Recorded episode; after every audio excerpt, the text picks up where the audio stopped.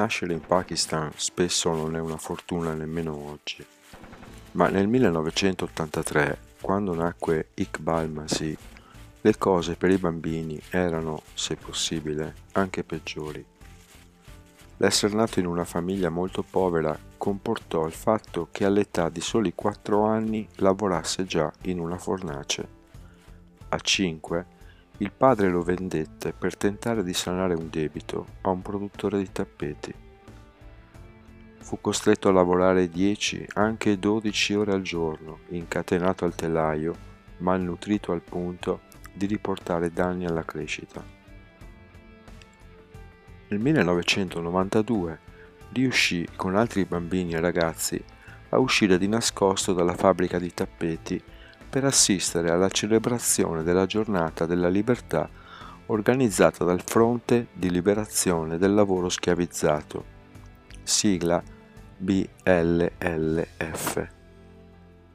Forse per la prima volta Iqbal sente parlare di diritti e dei bambini che vivono in condizioni di schiavitù, proprio come lui.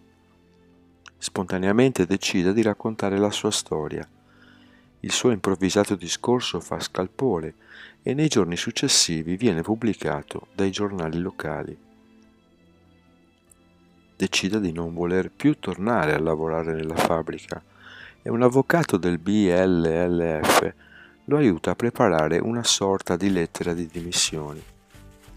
In quell'occasione conosce il leader del movimento BLLF, Eshan Ullah Khan, che diventerà la sua guida verso una nuova vita in difesa dei diritti dei bambini.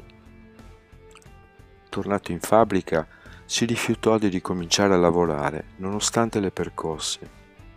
Alla fine la famiglia fu costretta ad abbandonare il villaggio e, ospite in un ostello della BLLF, Iqbal ricominciò a studiare. Comincerà poi a raccontare la sua storia e quella di migliaia di altri bambini come lui ovunque nel mondo. Diventa in breve il simbolo e il portavoce di un'intera generazione senza futuro. Gira prima i paesi asiatici e poi via fino a Stoccolma e Boston. Da grande voglio diventare avvocato e lottare perché i bambini non lavorino troppo. Iqbal ricomincia a studiare senza interrompere il suo impegno di piccolo sindacalista. La stoffa e l'impegno per raggiungere il suo sogno non gli mancano di certo. E ancora, nessun bambino dovrebbe impugnare mai uno strumento di lavoro. Gli unici strumenti di lavoro che un bambino dovrebbe usare in mano sono una penna e una matita. Fu questo uno dei suoi slogan diventati più famosi.